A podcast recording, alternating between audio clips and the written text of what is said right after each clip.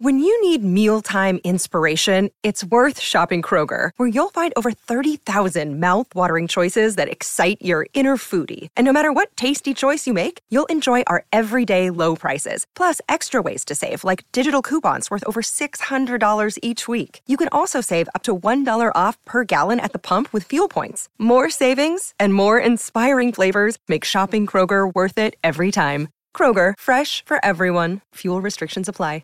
Hello, everybody. This is Marshall Poe. I'm the editor of the New Books Network. NBN listeners like to read books and buy them. So we thought we'd tell you that right now, our friends at Princeton University Press are having a remarkable site wide sale. You can get 50% off books, including ebooks and audiobooks, with the code 50, F I F T Y, at checkout until May 31. You can save some real money on Princeton University Press books. I encourage you to go there and check it out. Welcome to the New Books Network.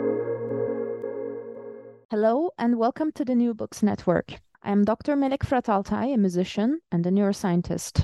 Today I will be your host and we will be talking to Dr. Quinn Eastman about his new book, The Woman Who Couldn't Wake Up Hypersomnia and the Science of Sleepiness, published by the Columbia University Press this year.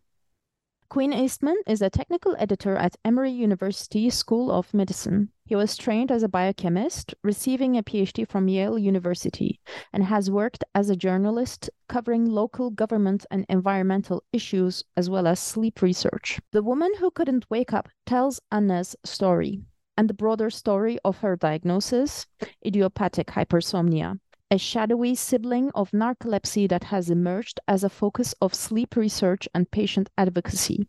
Quinn Eastman explores the science around sleepiness, recounting how researchers have been searching for more than a century for the substances that tip the brain into slumber. Hello, Quinn. How are you? I'm glad to be with you. Thanks for having me. Thanks for joining us today. So, before we start discussing your book, could you tell us a little bit about yourself, your background? Uh, I am a science writer. Uh, I've uh, been working at Emory University for a long time. Um, I have s- some experience in the lab a long time ago, uh, which uh, serves me well. Uh, and but I've transitioned to writing about science and and um, uh, biomedical research uh, a while ago, and uh, that's what I do. And do you miss uh, doing research in a lab? Um, yeah, uh, just doing things with your hands uh, a little bit, and also, you know, kind of going where clues take you. but yeah, the, some of the stuff that is that they do now in the laboratory um you know i i don't know how to do it. So uh i it would take uh, i had thought i've thought about it. I uh, you know um and actually with this we can talk about it later uh with some of the genetics. I had uh i trying to kind of get in through the back door um to try try doing some research again but the you know technology has has has advanced and uh, i need to i need to catch up. And how did you come to write uh, the woman who couldn't wake up?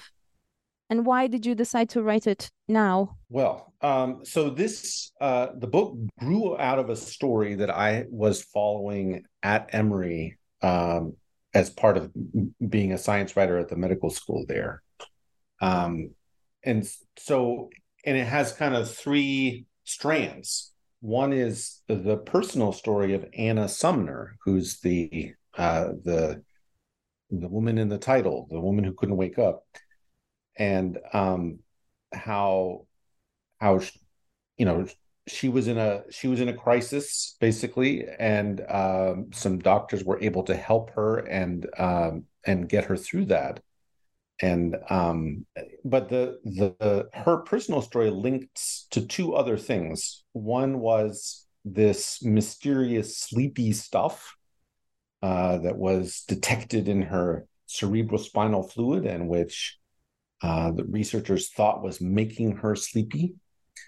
Um, and this this idea has this long history but the the researchers were never able to or have not so far been able to announce what this stuff is, although they have a lot of clues.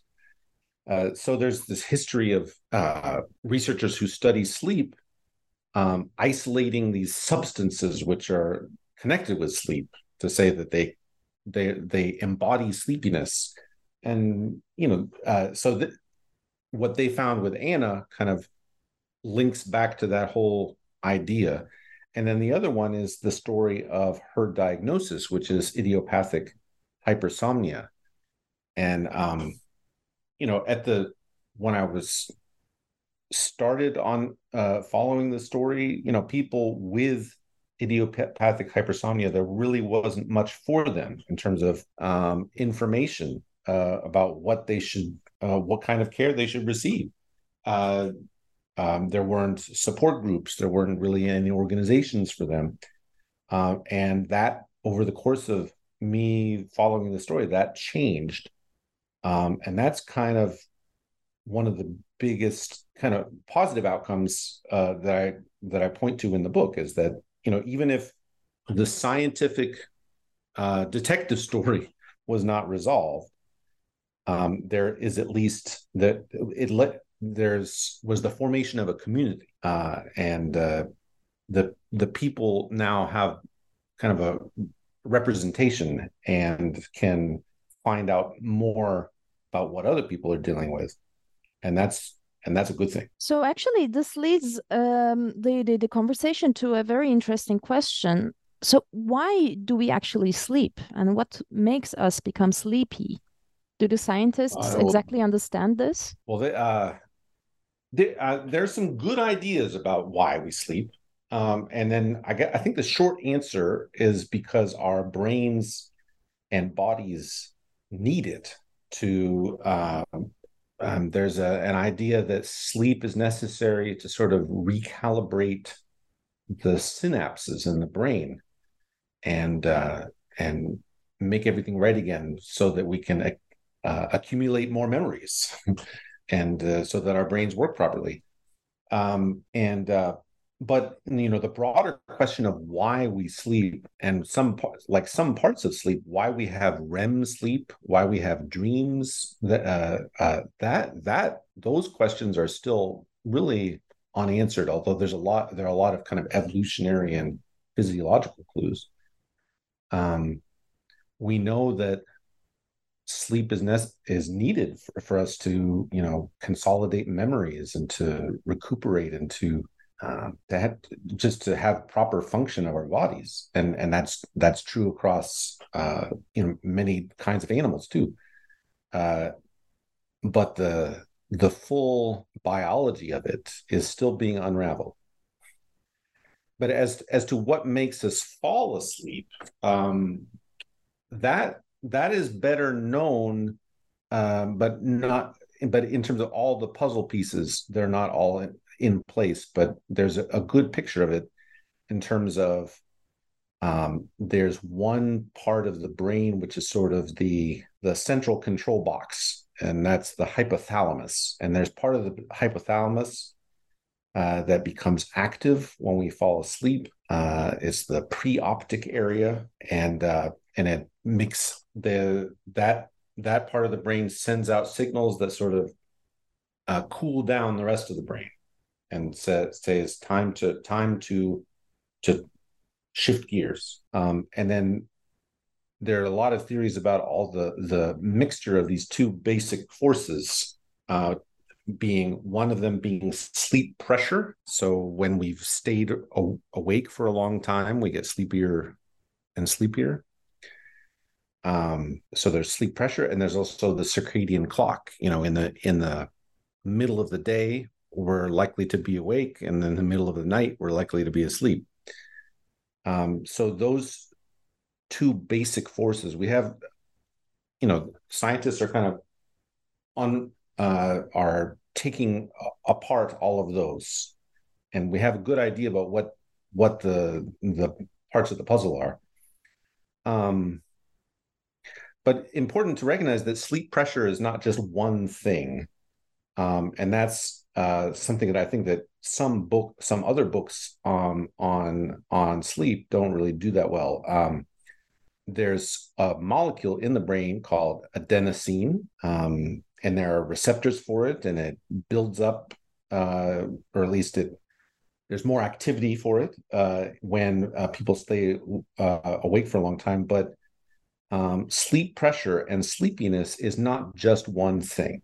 It's um, and it's not just adenosine. There are little enzymatic modifications and and changes in receptors and synapses uh, all over the brain, which um, which are part of sleepiness too. And then, of course, in your book, um, you present the story, as you mentioned, of uh, Anna Sumner, and then uh, discuss the, the, the story or the history of idiopathic hypersomnia. So that's a mouthful, isn't it? Um, could you tell us a little bit about what this um, involves exactly? Uh, where did the, the, the concept of idiopathic hypersomnia come from? Um, how many people are affected worldwide, and what are the symptoms? How do you describe this disease or this condition? Well, um, there there are a lot of parts to your question. Um, idiopathic hypersomnia is kind of there's a tension there between it being um, a well-defined uh, condition with a bunch of symptoms, and then sort of a leftover category about people who go through a diagnostic process and they don't meet the the criteria for sleep apnea or narcolepsy, but in a certain laboratory in a certain test in the sleep laboratory they fall asleep quickly. So uh, they meet these criteria for being for idiopathic hypersomnia so they get that diagnosis. Um, uh, if we look back the reason why there's this diagnosis the na- even the name is from uh, it comes from a a neurologist in um, Cold War era Czechoslovakia named uh, Bedřich Roth. And uh, he was um, important in the study of sleep uh, because he was he had a clinic in Prague devoted to uh, sleep disorders, specifically narcolepsy and hypersomnia, before a lot of other clinicians.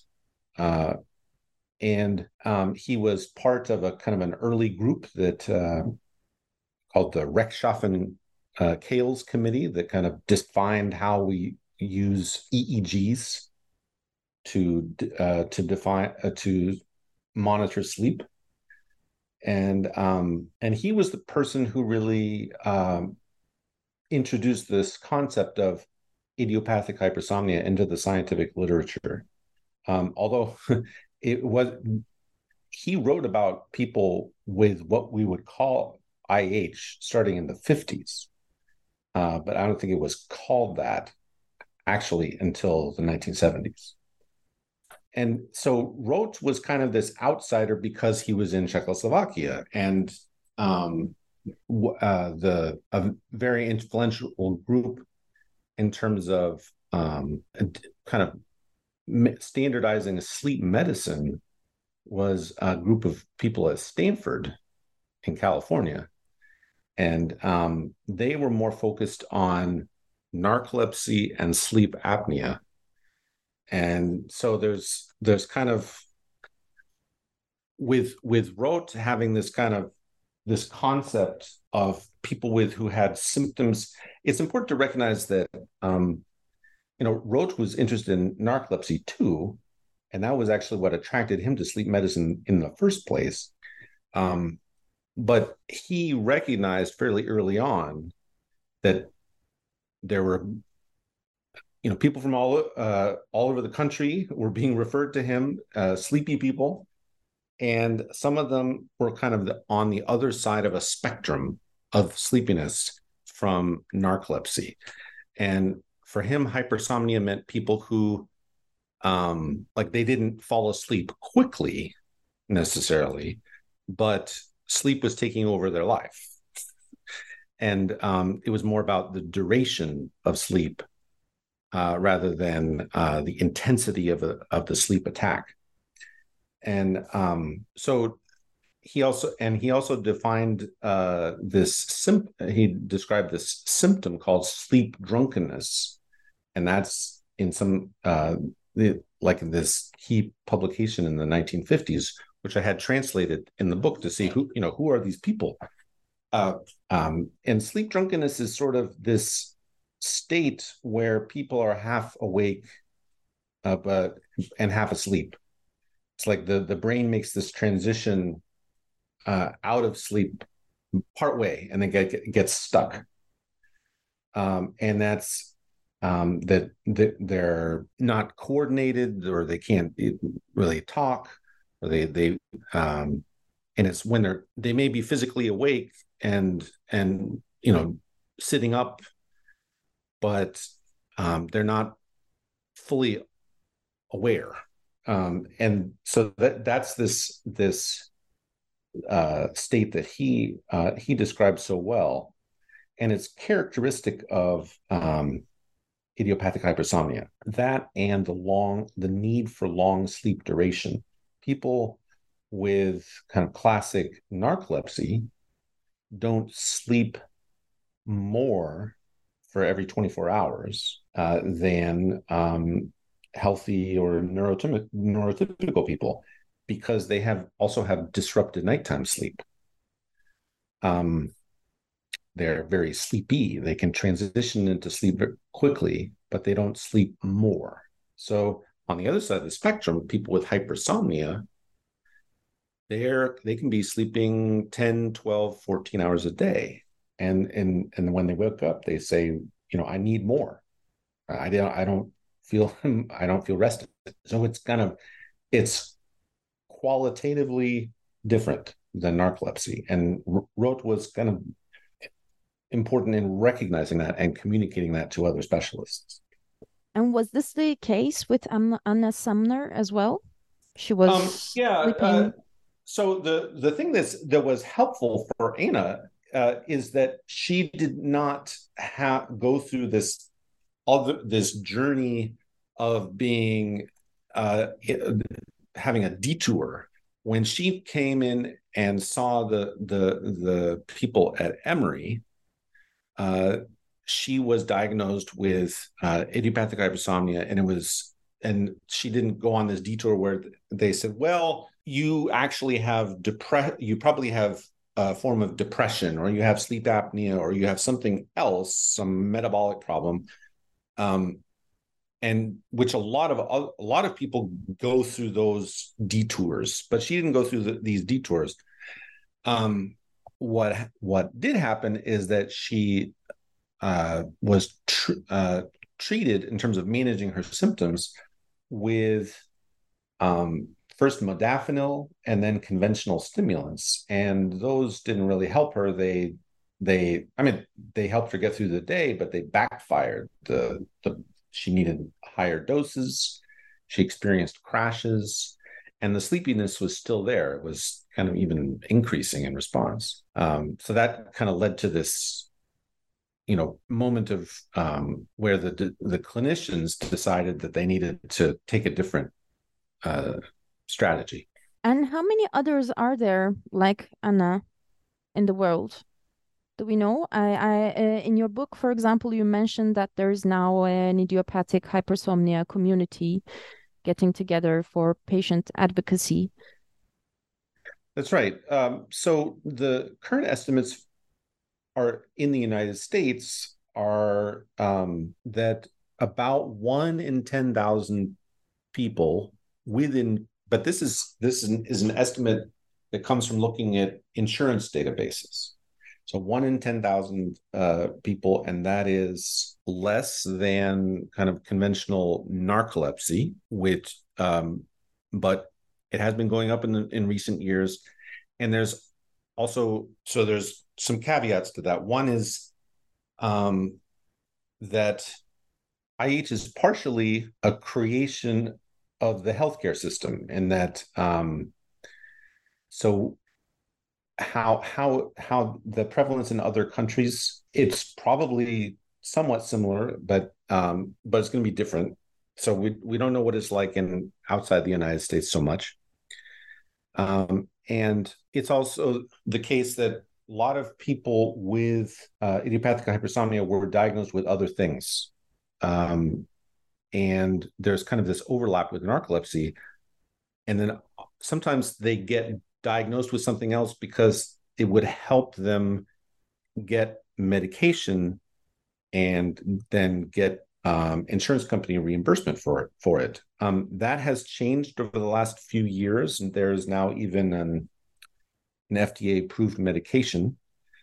But i think that that state of being kind of under the table where people were getting different diagnoses because um, because of the, of the, insurance obstacles um, th- there will be a hangover for that for a long time. Well actually um, that's more common than i was expecting. Do we now have a better understanding as to what causes idiopathic hypersomnia? Are there genetic um, factors yeah. or environmental or uh, do we know the underlying causes causes um, yeah there there are kind of these two basic ideas that that about it being kind of either inborn or acquired. Um, and then there's an idea that it's kind of similar to uh, narcolepsy, uh, at least the most distinctive form of narcolepsy, where there's uh, either an infection or inflammation, and that does something to the brain, and then um, that changes uh, how sleep is regulated. Um, and then just recently, uh, in from Japan, there's been a study um, showing that a fraction of people with uh, idiopathic hypersomnia have a mutation in um, what's called a gene for orexin, and that is a um, a, neuro, a, peptide produced in the brain that um, helps keep you keep us awake, and it has a very important role in narcolepsy in terms of that it the the neurons that produce it are lost um, but that's not what's happening in in these folks. They have a mutation that makes that kind of interferes with the proper production of the pep of the peptide. Um, and um, this was exciting not because it explained so much, but but because it was the first genetic study of idiopathic hypersomnia that found anything at all. Uh, and um, and I don't think that genetics are responsible for most of IH, but it. I think that's where the field should go, and uh, partially, and um, there has there's a uh, a group at uh, UCSF at University of California San Francisco that has had remarkable success um, studying families of people who have um, particular um, distortions of sleep. And um, that means people who have very, er- who go to sleep very early or go to sleep very late. And then, um, and then more recently, they study people who have what they call familial short sleep. that is to say, people who uh, who only need four or five hours of sleep per night and then they're healthy even though they only get that small amount um, and so ih is um, arguably kind of the the opposite that uh, they people people with ih need just mu- much more sleep than the the average person. And so there there are uh, you know in the in the literature there are examples of people of multiplex families uh, people who you know their their mother and their aunt and their sister all have similar diagnosis. Uh, and i think that now we can do uh, genetic studies that allow us to find the responsible genes. I don't think that most people with an IH diagnosis will um, that where you know it will that genetics will will be the the drive the main driving factor, but this this kind of study can tell us a lot um, and i think that's that that's where the field should go. Well i wish i could make it with four hours of sleep a day as well yeah it's it's it's it's uh um, i've read some articles about the people who who are you know who are these families uh members of these families and you know they're they're you know executives at companies and they they they they go on wilderness adventures and then they they do all this other like they they stay busy. That's so um that's the, impressive. Um, and and that's always you know that's always the the the the thing that comes out of the some of this sleep research is that um that you know the, that the things that um, you find out about these very rare cases can maybe provide some insights that will help other people just in the way in the same way that um, you know people who study these the the researchers who study these very rare cases of um, just of hyper uh, cholesterolemia or or something that mess have led these kinds of studies have led to statins and more uh, and and more recent uh, cholesterol reducing drugs. Um, I think that you know this kind these kinds of um, studies of of sleep genetics can really point the way to a better understanding of just how um, how all of our bodies regulate sleep. Absolutely. And uh, what about treatment methods? Could um, IH be cured or treated? Do we have any effective uh, approaches, therapeutics? Um, I think IH can be can be managed uh, for some folks uh, effectively, but it um, you know that that is definitely a work in progress. Uh, and then um, the whole the story that is described in my book about some of the more unconventional approaches that had to be tried um, that shows how there was an, an unmet need definitely. And and also that conventional stimulants are really unsatisfactory for a lot of people. Uh, but those are the tools that a lot of physicians have ex- familiarity with or experience with so that's what they they go to first. Um, and it's also kind of just easier for people to do these uh, conventional stimulant stimulants because a lot of people with ADHD get pre- prescribed them, and it's just kind of there's an institutional inertia allowing people to do that versus anything else.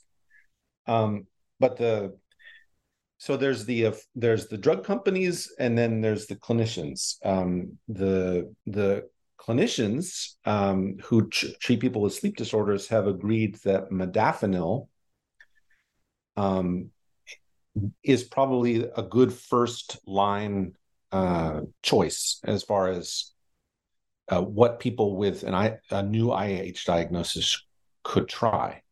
Uh, it's not, it doesn't work for everybody, but it can help them stay awake and get through the day. Um, it also has, you know, some safety issues as far as some rare skin reactions. Um, on the other side, um, there's a new, relatively new, um, couple years ago, uh, FDA approval for um, uh, what what's called oxybate, which is a medication um, that ha- had been used uh, a lot in the narcolepsy community um, for a long time, since, for the last twenty years, and um, and now it's available in you know now it's in a low sodium form um, because the this medication is was basically a, a salt. And the people who were taking it uh, say 10 years ago uh, had to drink that it was so salty that they were getting more sodium from that than than what was recommended for their diet. Um, and so the company that was uh, manufacturing it they came up with the low sodium version and um, and this this this is kind of an interesting parallel to to some some other medications in that um, it works in terms of controlling the symptoms uh, for a lot of uh, for a lot of people who need it, but um, there it had this medication has a lot of has some safety issues um, in terms of when it's combined with other other drugs or and it's a fairly strong sedative so it can knock you out basically. Um, it's also very expensive. So there, there, are a lot of issues with this medication. It's it's it's for some people it helps them uh, and the fact that just that uh, a company was able to get the fda to approve this is is remarkable um, but I think that uh, people with IH diagnoses they they need more options, uh, and I think that th- that will happen in, in the next few years because other companies are pursuing uh, an approval for the the IH indication. Um, and the and those choice those options will develop. I guess there are still lots to discover on this uh, condition. Um, have you found out anything that surprised you uh, during the the research for this book? Um, well, a lot of things didn't turn out like the way that I hoped or the way that I expected. Um, when I started the uh, working on the book, I thought that the researchers um, that who I were was following, I thought they were going to find the mysterious sleepy stuff that they're uh, that right. they were looking for. Um, that didn't turn out to be the case.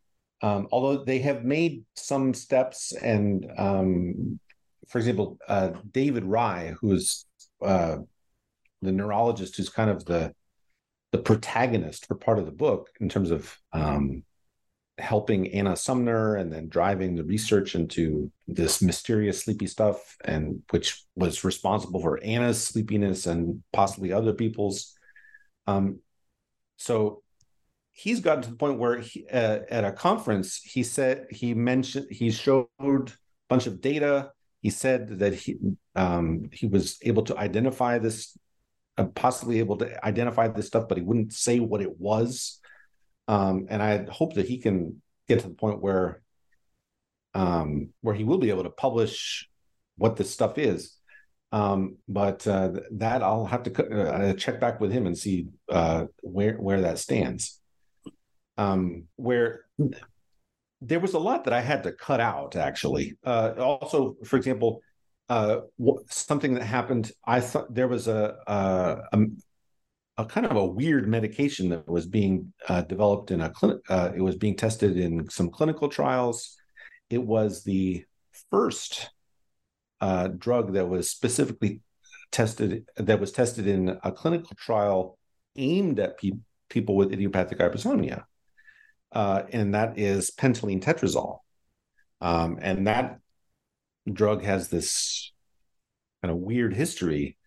Um, you know, it was used to trigger seizures in people with schizophrenia in the 1930s. Then later it was marketed to elderly people as being this mild stimulant. It turns out that if you in, inject a lot of it, it triggers seizures. If you take smaller amounts by mouth, it doesn't trigger seizures and this seems to be relatively safe. Um, so the medical world has a lot of experience with this stuff. Uh, and I thought that it would might get approved, but the company behind it, um, first they were trying to develop this as kind of a cognitive enhancer for uh, people with Down syndrome. Then they pivoted and uh, developed it for uh, idiopathic hypersomnia eventually this the company didn't get the they didn't get the results they wanted and the uh, the company dissolved. Uh, so that was another uh, you know twist in the story. Um there was and there were a lot of other things that you know they didn't turn out like i hoped or i expected.